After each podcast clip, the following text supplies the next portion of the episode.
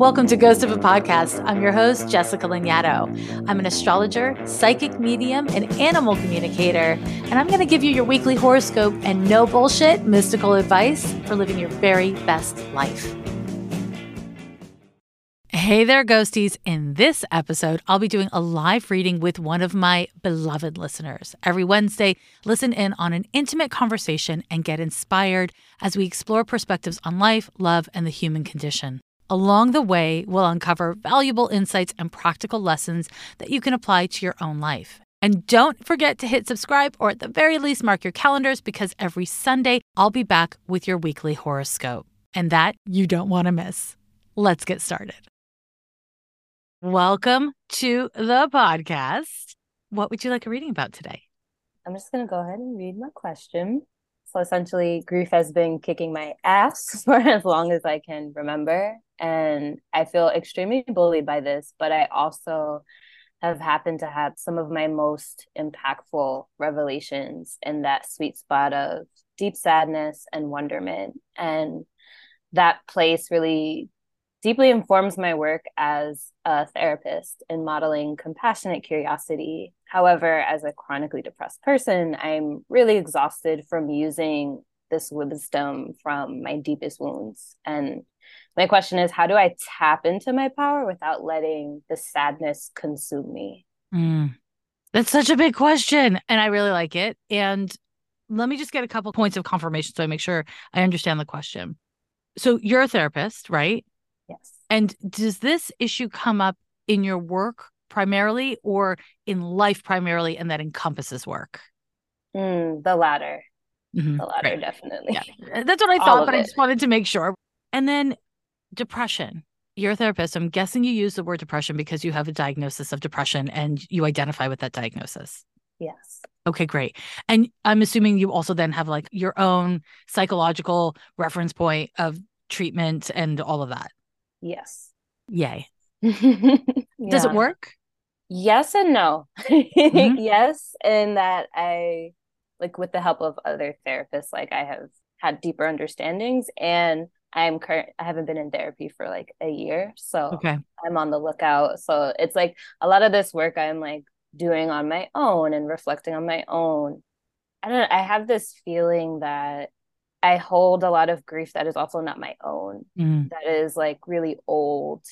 Old within my lineage, but also old in the sense of like collective grief in general. Of yeah. just being a, a human in a meat suit on this godforsaken planet. I mean, took the words directly out of my mouth. Yes, I hear you completely. So, whenever you say your full name out loud, including my last name, give me everything you got. All the okay. names, all the damn names, government name, chosen name, everything you got. Unless you don't want to say it. You know, I'm not, I'm not asking for dead names, but like everything you got. My chosen name is. So, I'm definitely missing names. Yes, I have a middle name. That is it. And you were named for somebody. Yes. Okay. Did your mom immigrate from somewhere else? She's first generation, born in the states. Okay, my so her grandmother. Parents, I yeah, see. My grandmother immigrated. Okay, layers, mm-hmm. layers, layers. So mm-hmm. straight out the gates, there's so much I can say astrologically. We can just start with the astrology. But I'm not going to do that with you because you're a therapist. So you already have an analytic framework. And the mm-hmm. thing that I think a lot of people don't fully realize about astrology is it is an analytic framework. It is not an emotional framework it can be used as a spiritual framework, but in an analytic way. So I don't want to start there. I promise I'll get there. But I do want to start with what I see when I look at you energetically is there's this way that you pull in so much information like it's almost like you're like scanning like they do in cartoons like scanning the whole thing and you're and you're like scanning for danger and for things to go mm. wrong it's not just danger it's like where will i fail where will somebody else fail me like it's it's that kind of scan just read my whole life. Okay, good. Okay, good. I feel dragged in the best okay, okay. well, we're, we're, in the first four minutes, so excellent. Um, in doing that, what your survival mechanism? Because this is a survival mechanism habit. What it is is it's almost like you have your sweet little meat suit, love it or hate it, whatever, sweet little meat suit, and then you sit directly outside of your meat suit, doing that scanning thing. And mm-hmm. so you leave yourself to protect yourself, and straight out the gate, we have a problem. Because when we leave ourselves, when we abandon ourselves, when we step outside of our own system, what we end up doing is making ourselves vulnerable. In this first thing that I'm seeing for you is the way that you are vulnerable is that you're only scanning for what's wrong and what could go wrong, leaving yourself actually quite vulnerable to emotional and psychic attack or exhaustion. You're using this very like smart person strategy, but it, it kind of abandons the emotional body. Does that make sense? It makes so much sense and it's hitting me in this way of like a phrase that I use all the time in my work is we're so good at pointing out danger, but really never get the opportunity to point out what feels good. Yeah. And that has been my experience. Yeah. I'm going to have you say all your names one more time. Thank you. At the core here, you are too good at protecting yourself from dangers real and imagined, past and present and future, even though that's kind of impossible. But yeah, um, yeah. you're so good at it. And these are such valuable skills that you have that it's hard to convince yourself or motivate yourself to make a change because these skills work. And you have a lot of analytic data and like theoretical data that backs up why you should, why you can, why you should, why you can. And I want to say to you what you may have heard me say in the past, but I'll say it a million times before I die for sure is that when dealing with our survival mechanisms, we cannot strong arm them. We cannot convince them. The only thing we can do is work with them because the survival mechanism is meant to help you survive. And if you say or do anything, no matter how brilliant, to try to tell your survival mechanism, hey, it's not working. We'll try something else. Yeah, the survival mechanism is like, you're trying to kill me. I get it. You're trying to come for me. And now I fight you with all my skills. The visual I keep on getting is like, of, I'm getting a lot of cartoons. Are you like a cartoon fan or something? Or am I just catching yes. cartoons? Okay, you're a cartoon fan. Okay. yeah. I'm getting this all in cartoons. It's like this really like this cartoon of a person, it's you in a bed and it's tucked in so tight. Like you're you're like as tucked in as a, a tightly only a cartoon could be this tucked in and it's like twilight darkness, not complete darkness. You have tucked yourself in so tightly as a way to protect yourself. And you can't move your legs a lot. Like you, you're in a bed, you can't like getting up is like that would fuck the whole strategy when I look at you energetically, so much of you is so contained. I mean, so much of you is so like you've put yourself in a safe place and it's a contained place, but it's so limited. So now let's go to your chart. You were born August 13th, 1993, 1:33 a.m. in New York, New York. Yes. Let's start not at the beginning, but at the fucking top of your chart. So whenever I say the top of a person's chart. What I mean is the midheaven is the highest point in the chart, and you happen to have Saturn hugging your midheaven for dear life. Saturn is just like, yes, midheaven, this is where we're going. So, straight out the gate, you've got this very strong Saturn, and it sits opposite to your sun and Chiron. And Saturn, the sun, and Chiron all form a T square to Pluto. Don't worry, I'm going to break this down in English. What this means is a lot of things. One is you have a depressive nature. Saturn. Saturn's a bitch. I mean, what are you going to do? Saturn's just like everything's hard, everything is labor, and everything is fate. It gives you, generally speaking, when Saturn is in an aspect pattern like this, early developmental circumstances that force you to grow up real quick and deal with adults who aren't safe or if they're safe, they're not safe for you. And it gives you the need to kind of like be self parenting. You you had to protect yourself. You had to manage yourself. Does this make sense? Deeply. Yeah, I'm sorry. Because of Pluto, and I should say that Pluto is sitting in your sixth house. Because of Pluto, there's the grief part. There's the, you know, having to deal with losses and abandonments and betrayals the way that it was in your absolute best interest to take care of yourself was to be a rigid paternal figure towards yourself and maybe to other people. We'll get there. I don't know. But mm-hmm. definitely to yourself. You became the best kind of dad you could be to you. And were you raised with both your parents? They were divorced by the time I came onto this earth, but I more so live with my mom. There's a lot to say about your childhood. And there's, yeah. I mean, like a lot, and a lot to say about both your parents and both your parents' lineages. But this coping mechanism of tucking yourself into the most tightly made bed in town, that comes out of your matrilineage. Yes. Here's the fucking thing, though fucking Pluto. You thought you had a problem with Saturn? Sure. But Pluto. I mean, Pluto in the sixth house, you know, I'm not going to say it's a challenging position because it implies that there's a not challenging position for Pluto to be. I mean, Pluto's a fucking challenging planet, right?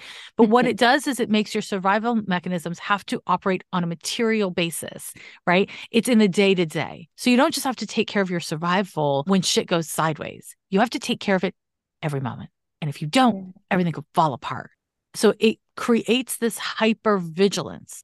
When you say you have a depression diagnosis, I'm like, Saturn opposite sun? Sure. Okay.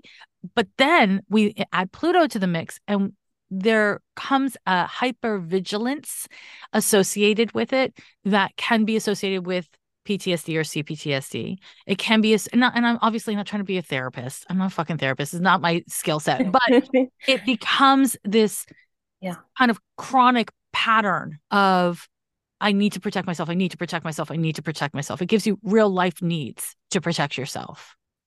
Yes. Yeah. yeah. I personally wouldn't expect this to to lead to magical thinking or obsessive compulsive disorder, but y- you would have like little sweet threads of those things. Not not like the diagnosis of those things, but like you know, you could get into that shit because mm-hmm.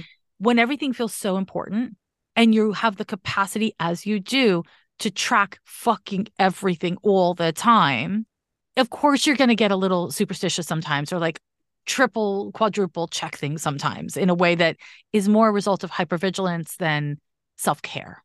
Yeah. yeah. And do you drink? Do you do drugs? Do you party? Yes, but not on like a regular basis. Great. Good. There is addiction in your family, eh? Yeah. Yeah. yeah. And, you know, it, it shows up in your chart. It shows up the pain of addiction, shows up in your chart of being raised around addicts, but also the physiological predisposition and the psychological predisposition towards addiction. Saturn. Saturn wants you to be in fucking control all the time. And so it's a lot less inclined to let you become an addict. But because you have these deep, kind of like genetic, like epigenetic predispositions, it is something for you to be really careful around.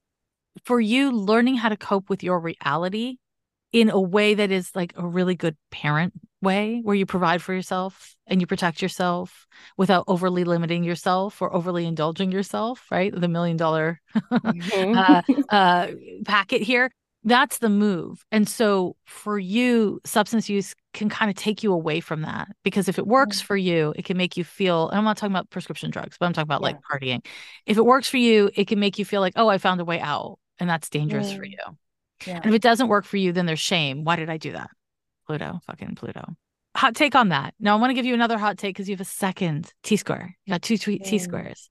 And this one, if you look at the birth chart that you and I are looking at, it's not drawn. And I want to say I have like a fancy professional astrologers program. It's not like an online free tool or whatever. Not that those are bad; those are not bad. But you know, I have a fancy program, and it didn't draw in your your second T square. So just as like a hot tip this is where we can't always trust the dang machines. We we got to be able to read the shit ourselves.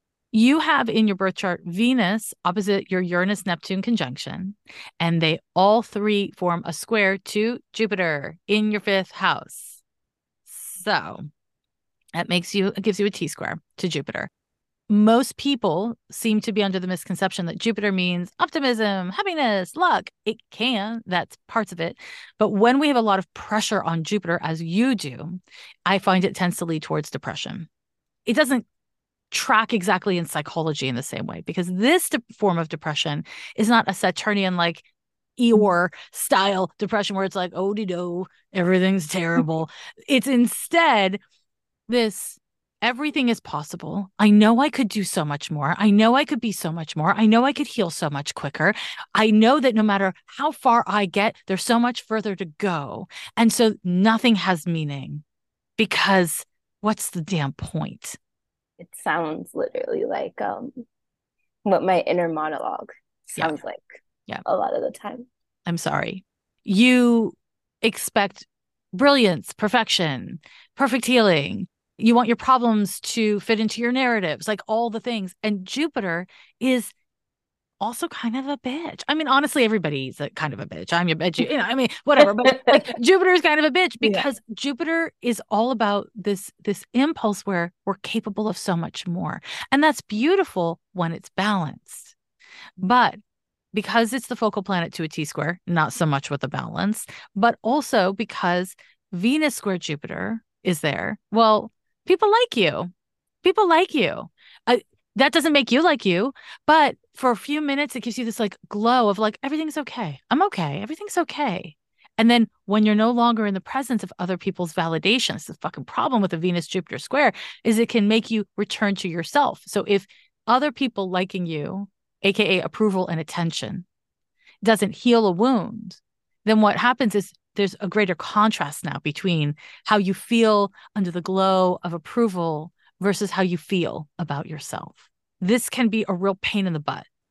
Yes. yeah, I'm so sorry, but yes. And then on top of it, Uranus, Neptune conjunction in Capricorn, opposite your Venus, square your Jupiter. So queer, so mm. queer, like perpetually queer, like queering your queerness, queer, queer, queer, queer, queer. And it doesn't have to always be that way, but in your chart, I love it. Yes, yeah.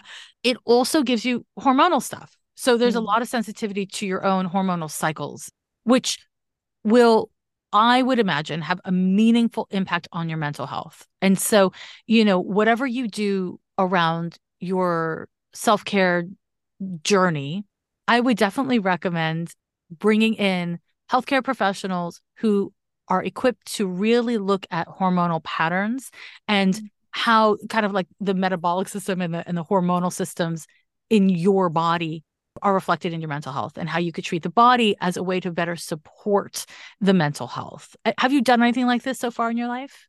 Not really in terms of like hormonally. Yeah, like at most I have an IUD and um Does it work?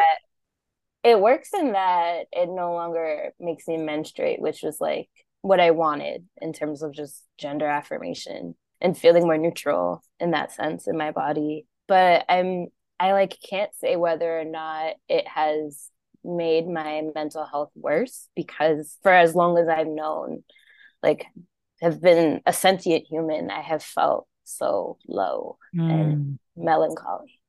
Yeah. Okay. I'm going to float an idea by you, and you only do it if it feels good. I would be interested if you would maybe clock once a day, scale from one to 10, like maybe at three o'clock, I don't know, pick a time and try to like scale from one to 10, pop a number and see after the course of three to six months, is there a cycle that you can track? Yeah. Because that would be so valuable for you to be like, oh shit, this is my natural moment of the month where I feel stretched thin.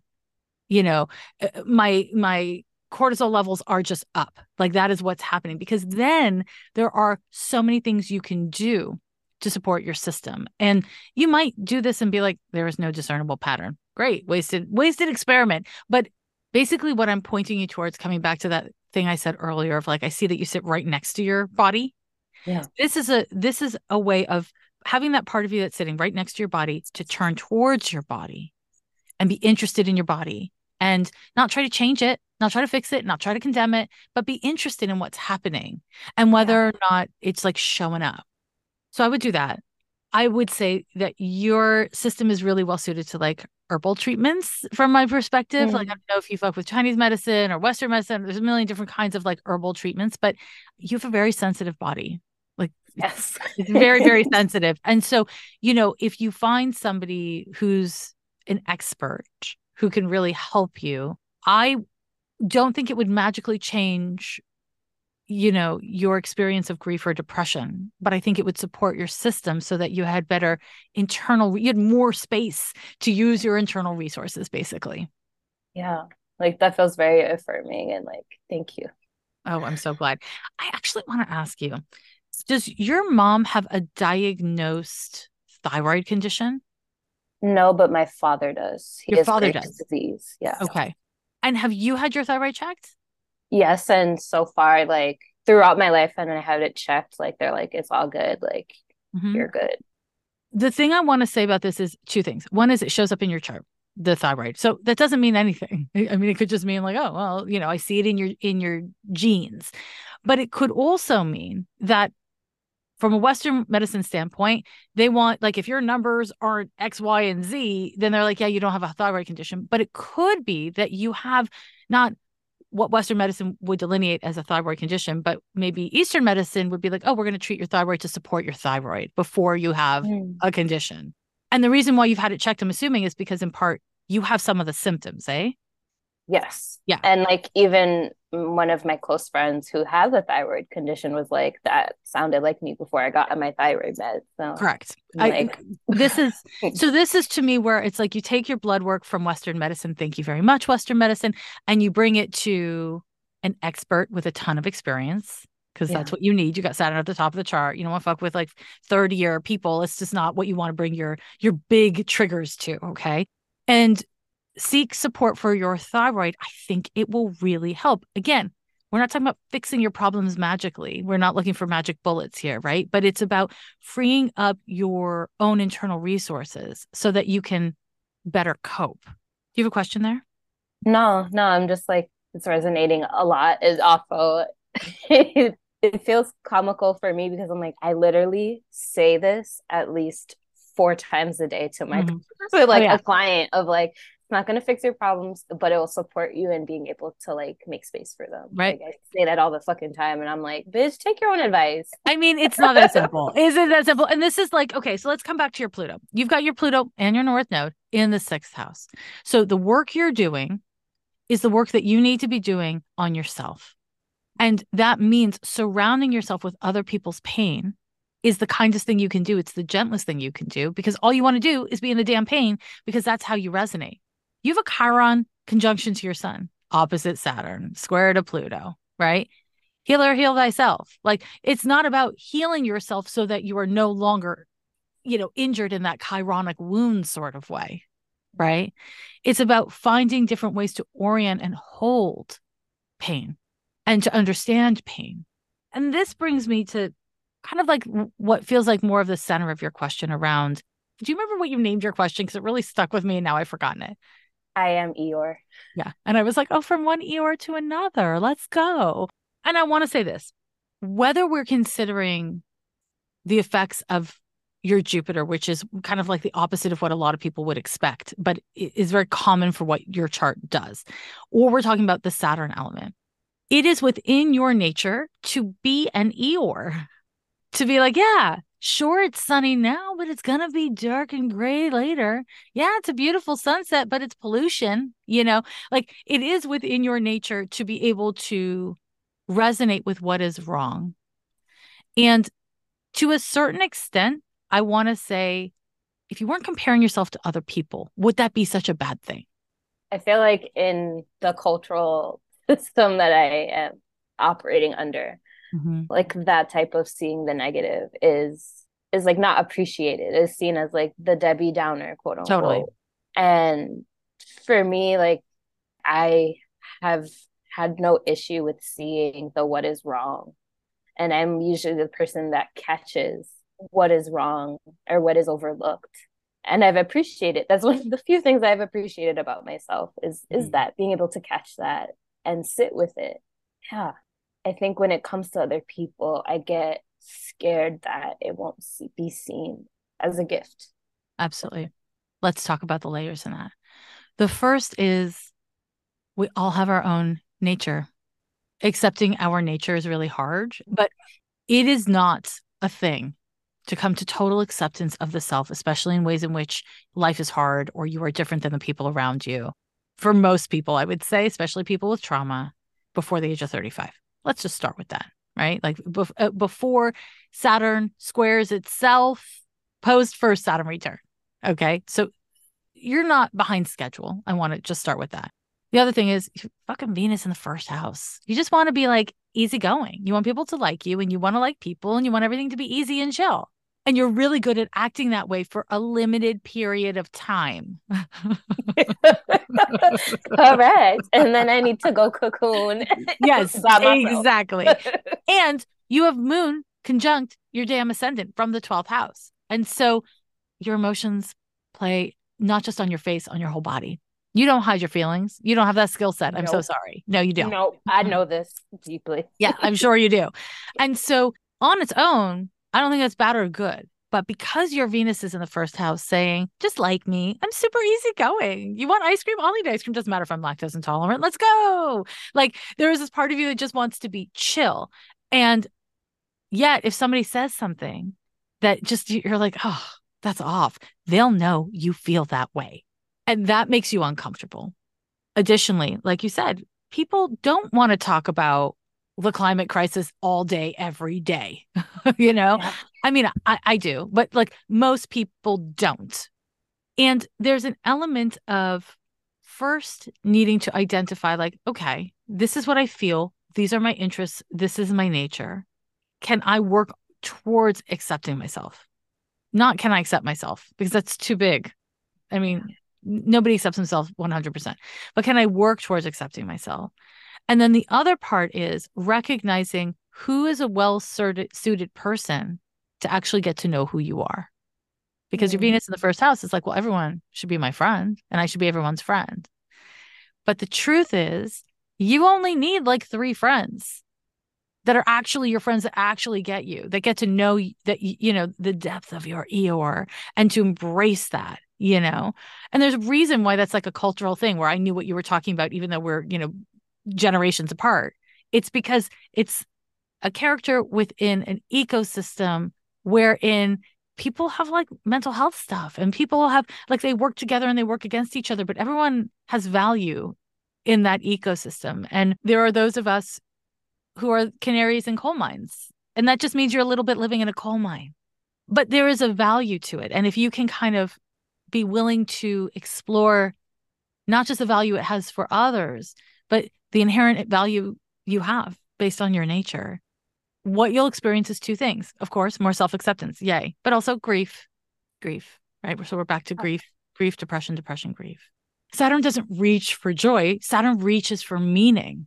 In its best case scenario, Saturn reaches for maturity and wisdom, mm. which is why you can be as young as you are and a therapist.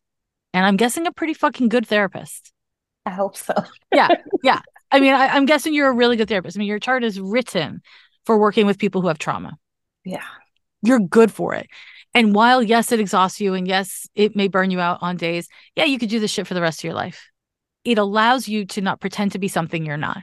It it allows you to show up with all of your natural skills and have meaning. And through the practice of meaning, there is joy there. And I wonder if you experience the joy through that practice? I do. And it feels like all over like body glow when I like can witness somebody realizing something about themselves or like really seeing themselves. It feels so beautiful. It feels yeah. beautiful to witness. Yeah. You know, people say if you do what you love, you'll never work a day in your life. I don't know. That's mm. there's an element of truth to that. It's total bullshit. It's both, right? It's both. But for you, there is this place where you do experience joy. And when you experience joy, that doesn't mean your depressiveness or your grief disappears magically. It simply means that those things your system is able to hold in balance. It's like it's there, it's not all of me, it has utility, but I don't have to fixate on it. I don't have to fix it. It doesn't have to drag me down. It exists in this beautiful ecosystem that is your internal world. Yes. Very mm-hmm. much so. And being able to identify that and kind of bring your attention back to that over the course of your whole life in different ways based on where you're at developmentally that is really going to help you because you have a narrative that is partially yours and partially comes from the world, which is like, oh, you're heavy. Oh, depression is bad. Oh, I can't get out of this. And whether or not those things are true, you actually have lived experience and evidence that you have the capacity of experiencing joy in your way, not in somebody else's way, in your way. And it actually it happens to kind of coincide with you doing what you feel called to do as a person, but also as a person working in the world. This will age well. And also, it won't magically make you feel light and carefree because as I look at your birth chart, light and carefree, uh, uh, uh you know what I mean? it never gave. it's not really there. It's not exactly there. There's parts. I mean, you're you're like a double Gemini. You're rising, your moon or Gemini. So is that light and carefree? I mean, if your moon wasn't in the 12th house, maybe, but your moon's in the damn 12th house. So you're like the catfish at the bottom of the water pulling in all the toxins. That moon in the 12th house is really good at picking up stuff. But it's in Gemini. So you can like make it funny and you know, you can like meme about it that doesn't bring you joy though. That's interesting to you. That's engaging to you. But it's not like pure joy. Pure joy is when you bring in all your parts. And i will say that you're for you work is joy. Mm. and i know that there's like a cultural movement to be like you know work is work is not a good thing you know and it's a very and it's rooted in anti-capitalism and i am a fan of anti-capitalism. I embrace anti-capitalism. And also i'm a fucking triple capricorn. I have found work that brings me nothing but joy. I love it. That doesn't mean there's no parts of it that i don't like but like as a person who really loves my work and i've been doing it for almost 30 full years i love work. I love being a workaholic. It is where my a lot of my joy lives. And i'm sharing this with you because it looks like that's your wiring. I am very shocked. Tell me more. Tell me everything. I maybe like once or twice a week write in my journal like I'm tired of working. I want to be 65 already. I want to be a retiree. Like I'm not made for this life. More so what I like really mean is that like I want to unsubscribe to the way that our society forces us to do work. Like I hate this iteration of how I have to do my work. Like, how do you I have know to do it's not work? for me.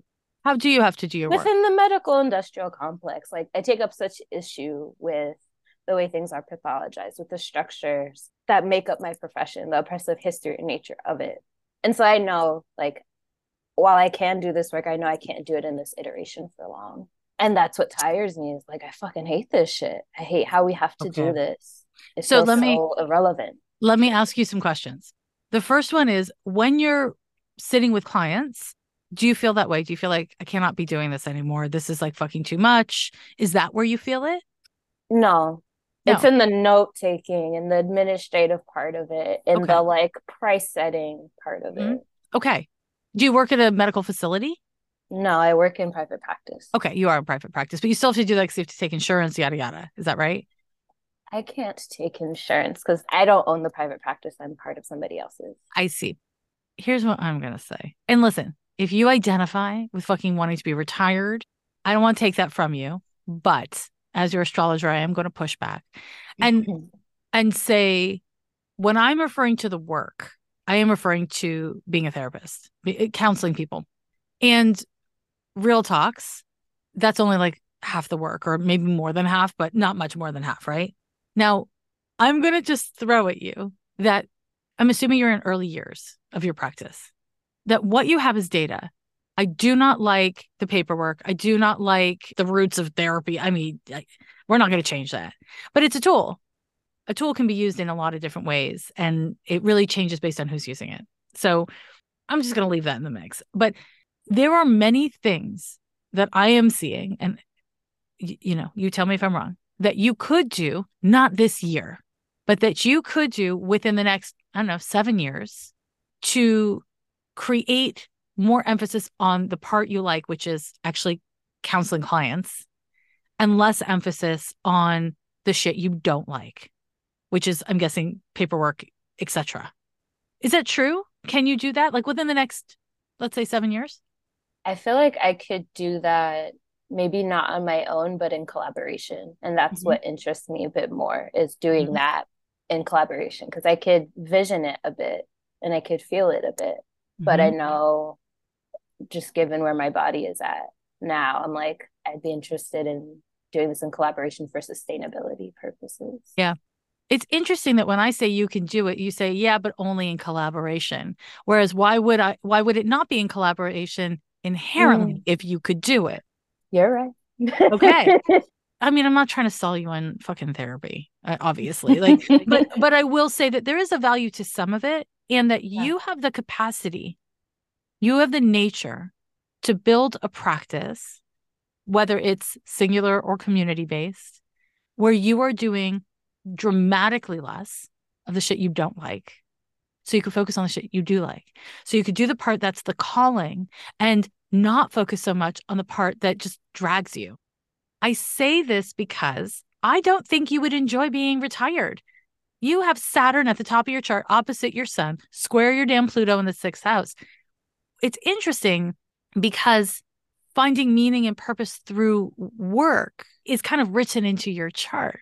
And you have revealed that you feel this joy when you are doing the work that you're called to, not the work around the calling, but the work that you're called to, right? So I I don't know, like I I I would invite you to explore this reframe because I wonder if the person who owns the practice that you're currently working in if that person is doing the same amount of labor around consulting clients that you are. I'm guessing they're not because they own a practice that other people work in. It's a small one, so like she does have to do a lot of like the work, but I bet it's probably very different. I need to tell you about the partnership. It's the nation's disability and disaster hub, led by and for disabled people throughout disasters in the US and across the world. They fill the gaps in the traditional humanitarian response for people with disabilities and is the only U.S. disability led 501c3 organization that prioritizes equity, access, disability rights, justice, and full inclusion of people with disabilities, older adults, and people with access and functional needs before, during, and after disasters and emergencies. Disability led inclusive emergency management is paramount for the equitable future we're aiming towards together. Learn more and give what you can at disasterstrategies.org slash donate. Side note, the reason that I also have to do a lot more work is because I very much undercharge my clients. Yeah, um, you do. Yeah, like, you do. The reason why like the boy is impoverished. Yes. Okay. Okay. so that brings us to the next piece. The first, I just want to kind of like really, before I move away from this, say, I invite you to a reframe and I invite you to make a plan. And when I say make a plan, make a couple different plans, you know, because you got that strong Jupiter. I would say, have you ever storyboarded something? No, but I like this idea. Okay, good. Okay. So like if you're making a, a comic book or if you're making a cartoon or if you're making a film, like you would storyboard, you create all these boxes, right? So I would yeah. encourage you to storyboard and you can fucking like Google it, three different versions mm-hmm. of what a practice that emphasized what you do love and de-emphasized the things you don't love could look like over the course of the next, I say seven years because it's a Saturn cycle. You know what I mean? But you can do yeah. whatever whatever timeline you want. Because Saturn is known for a failure of imagination. It's true. Saturn's like, well, this is how it's done. So this is how I'm going to do it. Depression puts us in that mindset as well. It's like, this is how it's done. It's what I'm stuck in. But the truth is, you can take the blankets off, get out of bed, explore the rest of the house. Now we're in dream interpretation stuff like this, this visual of you in the, in the bed. You know what I mean? Mm-hmm. And like, you know, that mm-hmm. in a house in your dreams, it's meant to uh, symbolize your consciousness and there's a way that i feel like you you you've made a really comfortable safe place in one part of you yeah. And so as we expand what's possible, like I'm not saying like, you know, as a licensed therapist, you can be like an astrologer like I am, where it's like, you know, whatever, no rules, you know. uh, but I do think that there is a way that there can be more. And that does bring us to money. It does bring us to money. You undercharge 100% of your clients. Yeah. I respect you. I respect you. Okay. How many clients can you see per week in a healthy way? In a healthy way, 15. Okay. It's a lot. And do you put time in between your clients? Hell yes. Okay, great. that Good. is my Thank like you. hardcore boundaries. Like I need a break in between. The way that therapists are trained is insane. Like that you're supposed to yeah. just go like 10 minutes in between people. It's fucking bananas. It's like, ableist. It's, it's, it's absolutely. Even more than that, it's not a it's not a supportive mental health approach to being a mental health practitioner. Like where is the right. where's the wisdom in it, right? Mm-hmm. So that said, I'm going to be annoying. Yeah. okay, thanks. Okay, good. Doing 100% bottom of a sliding scale services. A fucking gorgeous move for an independently wealthy person. It's also a gorgeous move for somebody who knows that they're in it for a short period of time. I am confident in assuming you are not independently wealthy. No. Okay. I'm not. not unfortunately. yeah. Well, there's pros and cons of everything, but okay. Yeah. Not yeah. independently wealthy. Okay. And so, what I want to say is that your current strategy is getting in your way. You have Neptune opposite Venus. It can make you real idealistic. Your current business model will lead to burnout, which means you won't be able to serve anybody. And what I want to say is it, it's giving pre Saturn return. You know what I mean? Mm-hmm. It's giving pre Saturn return. The reason why so many people in, you know, not for profit industry and like all these other kind of worlds where it's all about self-sacrifice and even within activism are pre-Saturn return is because you can run yourself ragged and not really fully get that sustainability is where what happens in your 30s, your 40s, your 50s, your 60s, your 70s, your 80s. My God, it's so long. So I am going to say it is wise for you to sit down with your most financially minded friend, if you have one, to sit down and really look at how much do you need to make? There's how much do you need to make to survive? And there's how much do you need to make to feel abundant? Mm. And then there's once you're abundant, how much do you want? We're not going to the third question. The third question is for like older you, for later you. This yeah. is what do you need? Because right now you're making less than you need, correct? Yes. I won't. This is the part that gets difficult. It's like the wage I make is under the poverty line for my area halfway underneath right. the poverty line. I can pay my rent every month and I could buy groceries and like once in a while do something nice for myself. But like I am living on what I can survive on. I am not living abundantly at all. And that also crushes me mm-hmm. Yeah. Technically you're surviving because you have a rent situation that's empowering you to do so. Yeah. But you're dramatically under the poverty line. Okay. We're going to talk about values for a minute. Do you value the work you do? Yes. Okay. And... uh-huh. Yes, and all right. Okay. Yes, I I highly value the work I do, and there's this thing of like knowing that I am one of very few Black trans therapists out here, mm-hmm.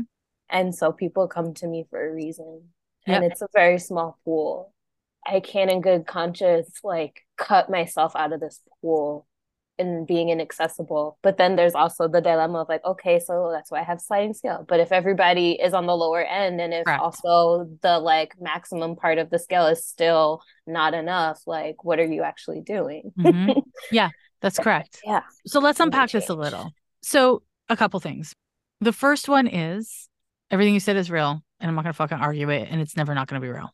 The second thing is, if you want to be by the time Saturn comes around and squares itself in your mid to late 30s, if you want to still be a therapist and not have burnt yourself out completely, this is not a sustainable approach because you as an individual cannot fix the systemic problem for your patients and potential patients. And if you do take on the burden of fixing it for everyone at the expense of your own lived experience, then the math doesn't math, right? The other thing I want to say is there are people who share various identities that are really important to you who have more money than you do, like a lot more money than you do.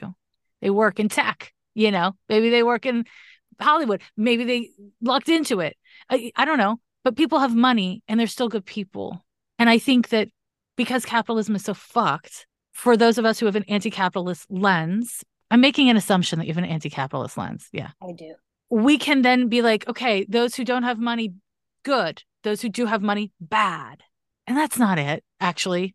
I want to assure you that's that's not a thing. Some people who have tons and tons of money, yeah, bad. Like instantly, we know it. But you know, yeah. it's much more nuanced and complicated. So here is what I'm going to suggest. It is a sustainable approach to you doing this so that you don't just have the ability to support folks that you want to support for the next four years, but so you can do it for the next 40 years if you want to, is to have a fixed number of bottom of the scale people.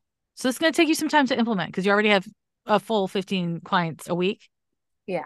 Okay. You have a fixed number of people that are at the bottom of the scale.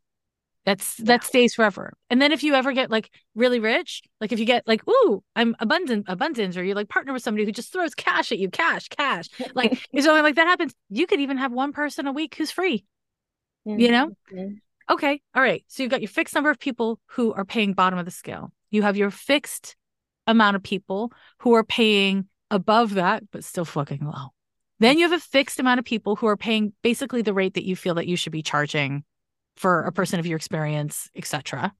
And then there's the people who are supporting the bottom two rungs of this scale. That's a lot of people, but that's a whole full week, isn't it? Yeah. It's a whole full week.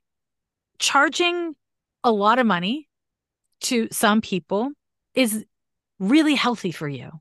And I think it's a healthy business model in general. Now, listen, you might not agree with me, and it's not the only business model, but I'm just throwing this at you.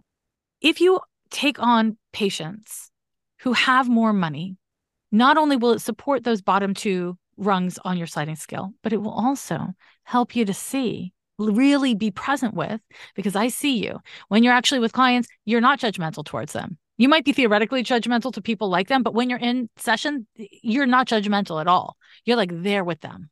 Yes. For you to have the ability to see that wealthy people who can afford the top of your scale have valid problems what that will do is help to kind of break down some of that rigidity you hold that would inhibit you from letting yourself be financially abundant. Because what does it mean about you if you're financially abundant? Right. And I personally am of the mind the helpers of the world should have financial abundance to sustain the help. It's not, it shouldn't just be like people who do yeah. terrible things have financial abundance. It should also be this way. And I think that over the course of time, there are ways, and I don't recommend it for the next like four years, but over the course of time, there are ways that you could hold groups or create services and products that aren't exclusively one on one, that would allow you to bring in more money, that would kind of interrupt the, you know, one on one consulting thing that can get burnouty at times, right? And that brings in more money for you. And again, within that, if you do a group, you can make sure that you have these different tiers represented. And all you would need to do, and I say all you would need to do is a pain in the ass, it's difficult, but is to come up with a uh, questionnaire. And they already exist. So you don't have to reinvent the wheel. Just be really good at Googling. You'll find it. Uh, yeah. A questionnaire that kind of helps people to place themselves on the list. You can do what you're doing now and then find that it doesn't work and then go into a sliding scale and then realize that sliding creating a sliding scale is a lot more labor for you and eventually find that that doesn't work and do something else and then come back to it. And then eventually you get yourself a great like assistant secretary person who they get to deal with all that shit. And then you bring back the sliding scale full force. Like you can i just want to say if you have a career there's there's time for it all to happen. And it's just it's really interesting. I keep on coming back to what you said that like a couple times a week you're like i just want to retire. When you have actual time like days on days on days how's your mental health when there's no structure? Hmm. It, it feels almost in like a neutral space of like, whoa, okay, now I get to do what I want. And also, well, before we do that, we need to recuperate. And so I'm just like exhausted. Like I'm so exhausted that I can't even think about emotions. I see. And have you had large periods of time where you're not working or in school? The last time I, I got that large period of time was back in 2021. Mm-hmm. And so in 2021, when you were not working and not in school, were you happier? I was recovering from burnout and literally bedridden. I was mm-hmm. bedridden and upset about being bedridden. Yeah, I see. That sucks. I'm so sorry. Yeah. I'll tell you why I'm asking. I'm asking because and I could be wrong, you know, I'm happy to be wrong about things. I mean, happy, but you know, I, I could be wrong about this, but I will say if you can find a way to work that isn't at your own expense, I have a feeling you won't want to retire. mm. as opposed to be desperate to retire when you're fucking 30. yeah. And so part of what this is is like you are your own boss, but you're being Saturn to yourself. And I can't help but wonder is there not a, another way? Is there not a way that you can get more support with the parts of your job that you don't like or that are you're not naturally good at and it just takes more energy and effort? Are there ways that you can do this? I don't know, but I'm being shown that the answer is yes. But you're not really comfortable with asking for help unless you're on the floor, right? Yep. Mm-hmm. so so here's the thing. If you wait till you're on the floor, then you're not really asking for help. You're asking for rescue. Yeah. Yeah. And there are parts of you that resonate so deeply with Saturn and Pluto, these like patriarchal, hierarchical, relentless energies, that it makes sense that you would feel at least in part, at least sometimes, like the only way to do it is the way to do it. The only way to go is forward. I have to, I have to, I have to. But this will lead to burnout. This will lead to like adrenal fatigue and like all kinds of health issues that directly result from that because, you know, you've got Pluto in the sixth house. So when you press yourself too hard, your body is just like, I'm out, I'm done. Fuck yeah. this. Yeah. It's very intense. But your North Node is in the sixth house too. And what this means is that learning how to choose to live in self appropriate ways is one of your soul's greatest lessons. Mm. And it's fucking Sagittarius. So it's not about finding freedom from systems, it's about finding freedom within your body. And the way to do that is by supporting your body. And if you're doing that by carrying fucking generations and generations and generations of oppressive systems on your back so that you alone will be the force to fix it at your own expense which is I, hopefully you see how complicated that is right? Yeah. Um, yeah that's that's not it. I guess it's just what i would say is that it's just not it. Finding ways of living in this body and even in the workforce exceptionally important for you. I don't know. I mean i gotta say i look at your chart and i just think yeah you know I think your work is really important. I don't think it's just important to you. I don't think it's just important to your clients. I think that by your second Saturn return, I don't know, is it a book? Is it a system? Is it a school? Your ability to build is very serious. But if you are burnt out at 30, then it becomes really hard to imagine sustaining a build. Yeah. Have you thought about starting your own like program, school, system, something? No, but I've had other people tell me that I should. Yeah. and like of, put me in that way. I won't say like I am predicting that you will do this, but what I am saying it is written, it is within your nature to do this.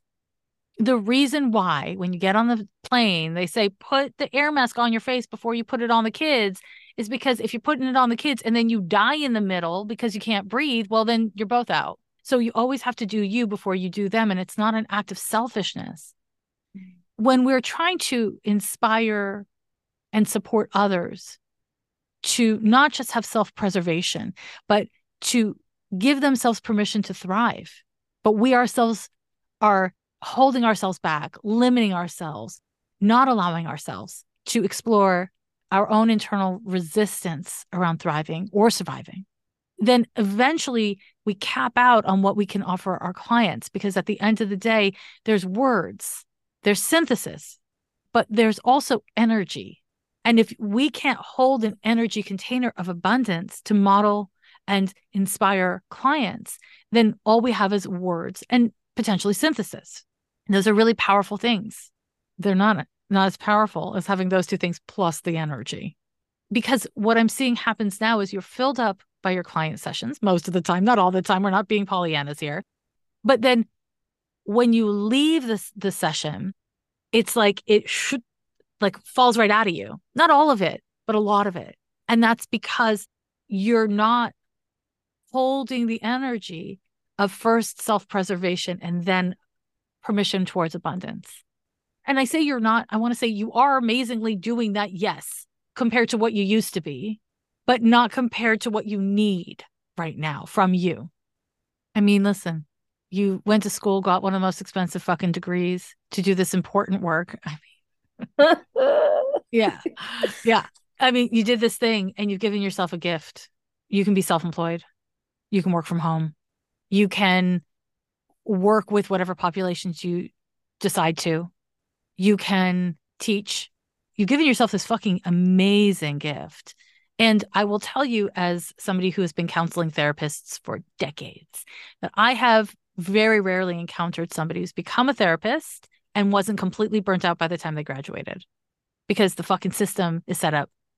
Yeah. I, I don't even, I don't know who the system is set up for. It's not humane. No. Nobody, nobody, regardless of their resources and their health and all those things, can do what therapists are supposed to do. Yeah. Like it's devoid of humanity and dignity of the dignity of a human. It's, it's devoid of it. It's shocking, right? Like it's super mm-hmm. shocking that that's you know a peek behind the scenes for people who are not therapists right? It's it's really hard. And so this experience that you've had of of burnout i mean you you are not alone. You are not alone.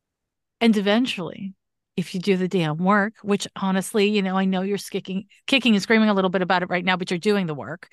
So if you do the damn work you're going to be able to create a career path and a day-to-day life that actually works for you and that you can have abundance in you are allowed i would say encouraged to have more abundance than a lot of your clients that doesn't mean you can't relate to them or you don't care about them solidarity is not suffering with someone solidarity is helping someone out of their suffering mm. say your full name again do you want human babies? I don't know.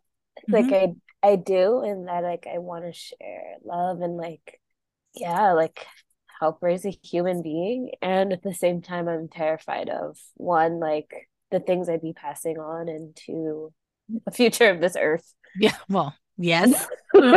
yes. I'll, I'll tell you the reason why I ask at this point in, in our conversation is simply because you don't know what you want your life to look like yet and you've been so in survival mode that you haven't been able to imagine yet. And that's okay. Honestly, that's okay. I didn't imagine living this long. Mm.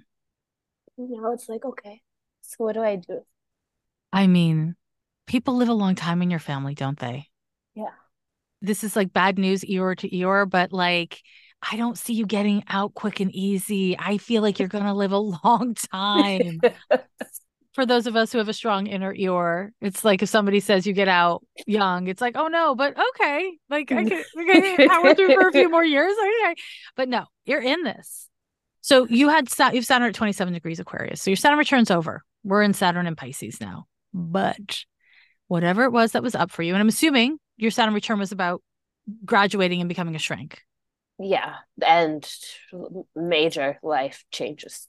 Okay. And making a decision about how to live basically and how to like adult, I'm assuming. Yes. Yeah. Yeah. Saturn at the top of the chart. That makes sense. Between now and your 33rd year. So you got three years. Everything that you do to honor the lessons learned and integrate and build upon the wisdom. This is what you're meant to do because then the Christ year comes 33. And in the Christ year, it's like everything you did and didn't do during your Saturn return comes into crisis. it's like we come into consciousness and awareness around what we are called to do with our lives.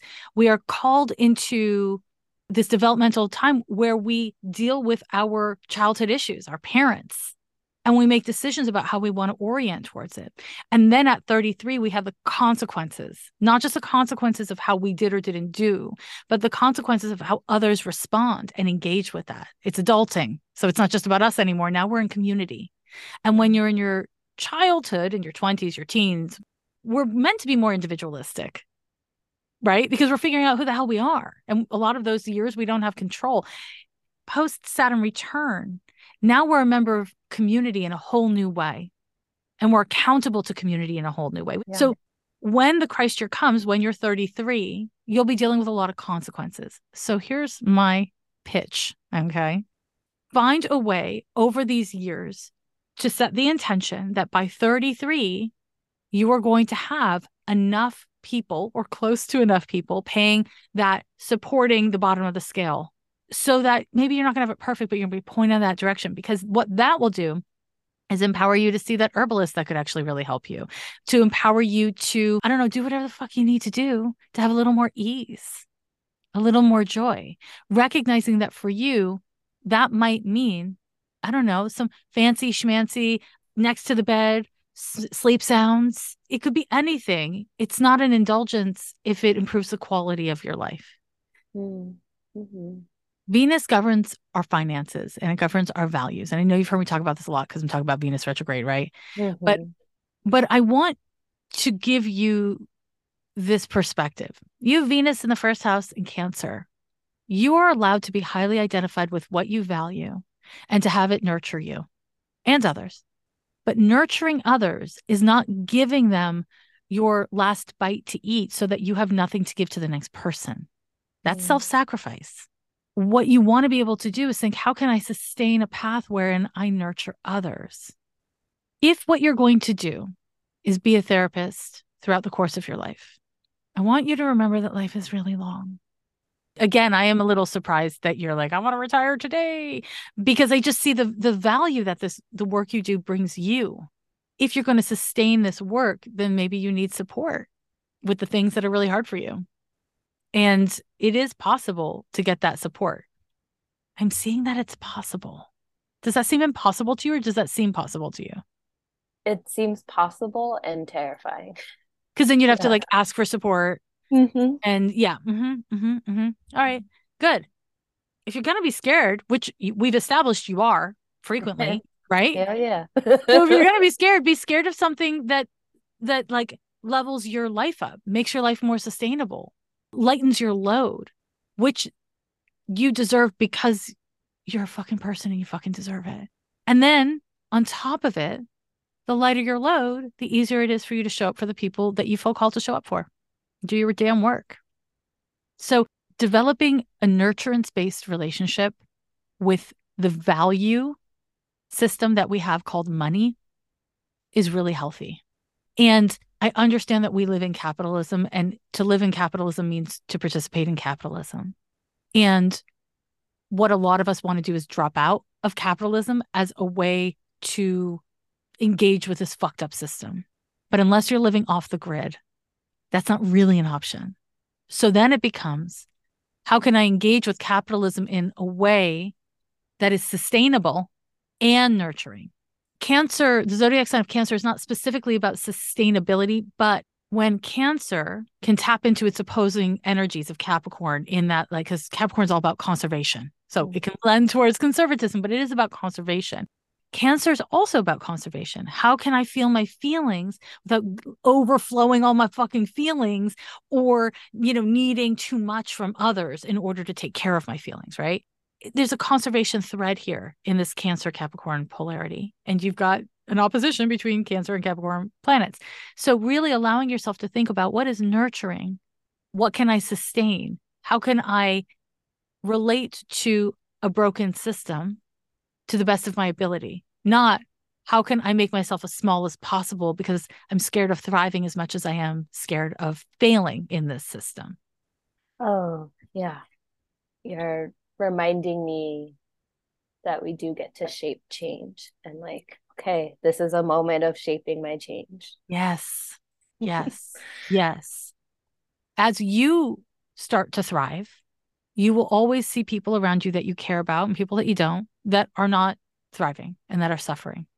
And it is not a betrayal to them if you are abundant. And that's, I think, a really hard truth for you to embrace. And so you don't have to embrace it, but I would encourage you to keep it near to you so that you can keep on returning to it and seeing how you orient towards it. Yeah. I think for you, you've experienced abandonment in various ways because other people prioritize their own thriving and their own abundance and their own security. And so you're overcorrecting.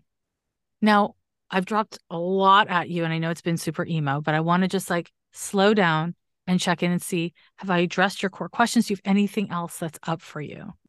Oh, you definitely have addressed my core question yeah, like essentially I wanted to know like are there supports in my chart? Supports like, to help me. Mm-hmm. Yeah, to like yeah, tackle this this question. Like I feel like we we have gone through those. Yeah. Um, I'll I'll throw this at you. I, I mean, I don't have to tell you what a pain in the ass Saturn is, and having a Saturn opposition to the sun, eh, it's not easy.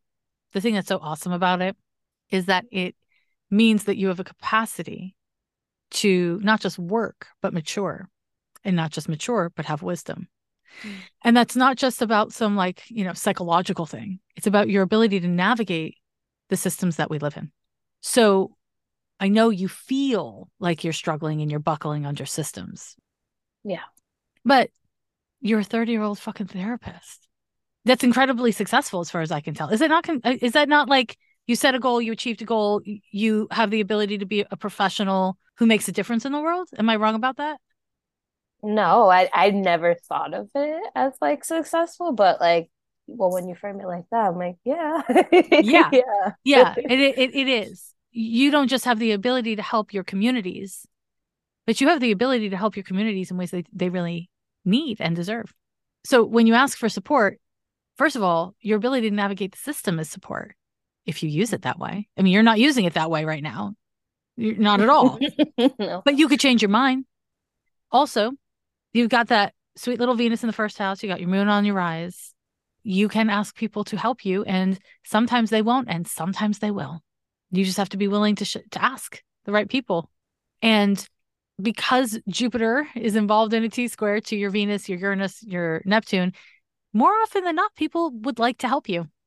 You must have mm-hmm. noticed that by now. I know you don't ask for help a lot, but have you noticed that by now? Yes. Okay. Yeah. All right. you're, you're still allowed to be an Eeyore. You're still allowed to feel sad and bad and depressive, even if you're getting help from people. And you tell yourself, well, if people help me, then I'm not allowed to feel sad and I can't stop feeling sad. So I'm going to stop asking for help because what's the point, anyways? Yeah. And I want to say, fucking get the help, support the parts of yourself you can, and then allow yourself to feel what you feel. If you didn't have so many value judgments around your own kind of psychological and emotional predispositions, I think you you would have an easier time living in your own skin. I don't mean to minimize depression. Like I don't I, I really don't want to minimize depression and whatever else you may have going on in your system. But I do see how heavily you clamp down on yourself. And there's no freedom in that. There's no flexibility, adaptability in that. And there's no self acceptance in it. So it's about trying to like notice oh, wow, I have actually achieved goals that I've set for myself. I have actually created a foundation upon which I can actually have a whole entire life. I have actually experienced when I've asked people for help as an adult that I get the help I need. I actually have a lot of resources and I don't always remember to use them and they don't I don't always want to use them, but I actually have them. Like even that you're like so below the poverty line and somehow you have affordable rent situation. It's bananas. It's yeah. unheard of. and that doesn't mean you're not allowed to feel sad and bad. It doesn't mean you're not allowed to feel the weight of capitalism. But also you can be grateful for those things also just put more in the soup. It doesn't take away from all the bitters in the soup mm-hmm. if you put more veggies in there. I think that's that's really the move. So, I really hope that this was helpful. And you don't have to remember every word I said in order to take it with you. There's this way I'm just seeing you like holding on to so much so just holding on to so much basically. And I would recommend one kind of like parting advice will be this visualization exercises inspired by some of your favorite cartoons are a really good idea for you. And if you can make a practice of visualizing them at night, that'll help because that'll be essentially like you working with more of your subconscious instead of your conscious. You got your conscious mind, you're good. It's more of like sitting with being gentle with the inner, inner, inner stuff and do you draw as well? Yeah, I'm an art. I'm an art therapist, so okay. like part of my okay. practice is arting on my. So own. I'm literally giving you the advice you give to other people. Then is what I'm saying. Yep. Okay. Okay. That's super annoying of me, but also you're welcome. So yeah, I'm seeing like doing drawing exercises would be really, really helpful. And then, you know, hold on to them if you want, but feel free to throw them away. Yeah. Because you do not have to be attached to any part of your process. And I am seeing that it's like stepping into Pluto, right? It's like letting it go. It's like it can be powerful, it can be important, and I can let it go. So it's not so clamped tight. Do you have any final question or did we do it? You did it. We did it. you okay. did the thing. We did it. We did it. Woo! Thank you. It's so my pleasure. I have a, a, great deal of confidence in you, like a huge amount of confidence in you. It's like you're painting a ma- masterpiece and you're like, I don't really, I kind of, I sometimes work with paint. You know what I mean? Like you're just, I feel like That's there's like, exactly like me. yeah, okay. It is. It is. And the more you give yourself permission to work on that, the stronger of a container you can hold for others. Not just the more peace you'll have inside of yourself. I don't know that that's motivating enough. The stronger the container you can hold for others. Because if your patients or your clients get to see you thrive, like actually embodying thriving, what do you think that's going to do for them? If they see you buckling under the weight of the same systems they're struggling against, it's like a teeny tiny bit of solidarity. And then it's a lot of like, oh, none of us get free. Yeah, you have no idea how grateful I am. This. Thank, Thank you. you. so much. Thank it is you for your so, words. So my pleasure. Every year they say the end is near, but we're still here.